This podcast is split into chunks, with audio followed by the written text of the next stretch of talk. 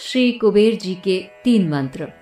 पहला मंत्र, ओम यक्षाय कुबेराय, वै श्रवणाय, धन धान्य धिपतिये, धन धान्य समृद्धि में देही दापय, स्वाहा। भगवान कुबेर का ये अमोघ मंत्र है। कहते हैं, पैतीस अक्षरों वाले इस मंत्र का लगातार जाप तीन महीने तक करने से मनुष्य को किसी भी तरह के धन धान्य की कमी नहीं होती है। इस मंत्र का जाप 108 बार करते रहना चाहिए।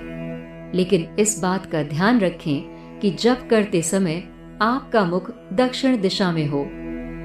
दूसरा मंत्र, ओम ह्रीम श्रीम क्रीम श्रीम कुबेराय अष्टलक्ष्मी मम ग्रहे धनम पुरे पुरे नमः। अष्टलक्ष्मी कुबेर मंत्र, ये दूसरा मंत्र माता लक्ष्मी और कुबेर देवता का माना जाता है। कहते हैं जिस व्यक्ति को जीवन में ऐश्वर्य, पद, प्रतिष्ठा, सौभाग्य की प्राप्ति की अभिलाषा है, वह इस मंत्र को सच्चे श्रद्धा भाव के साथ नियमित रूप से करे। विशेष लाभ पाने के लिए इस मंत्र की साधना शुक्रवार की रात को करनी चाहिए। कुबेर मंत्र विनियोग। ओम अस्य श्री कुबेर मंत्रस्य विश्वामित्र ऋषि बृहति छंद शिव मित्र धनेश्वरो देवता, ममाभीष्ट सिद्धर्थे जपे विनियोग। मंत्र आरंभ करने से पहले आपको ये बताना बहुत आवश्यक है कि विनियोग क्या होता है। यदि किसी सूत्र या मंत्र का विनियोग है और आप वह विनियोग नहीं लेते हैं और बिना विनियोग के आप मंत्रों का जप या पाठ करते या करवाते हैं तब वह कभी फलदायक नहीं होता।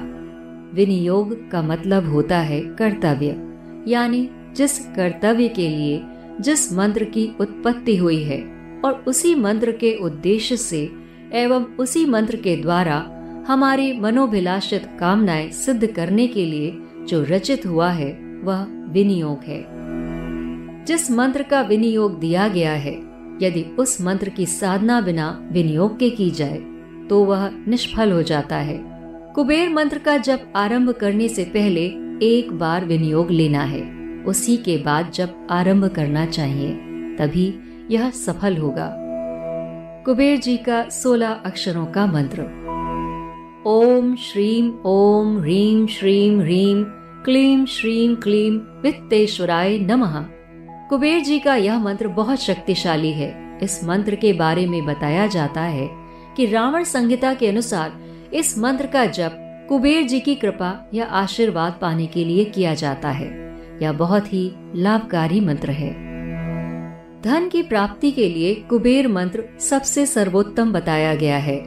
यदि आप धन, सौभाग्य एवं व्यापार में वृद्धि चाहते हैं, तब इस मंत्र से अच्छी कोई साधना नहीं है। कुबेर जी यक्ष जाति के हैं और देवताओं के कोषाध्यक्ष हैं। कुबेर जी की यह मंत्र साधना अत्यंत प्रभावशाली है। जब धन या लक्ष्मी से संबंधित प्रक्रिया में सभी साधनाएँ निष्फल हो जाती हैं, तब केवल कुबेर मंत्र की साधना ही सफल होती है। कुबेर मंत्र की उपासना के बल से ही लंकाधिपति रावण ने कुबेर जी को वश में रखा था।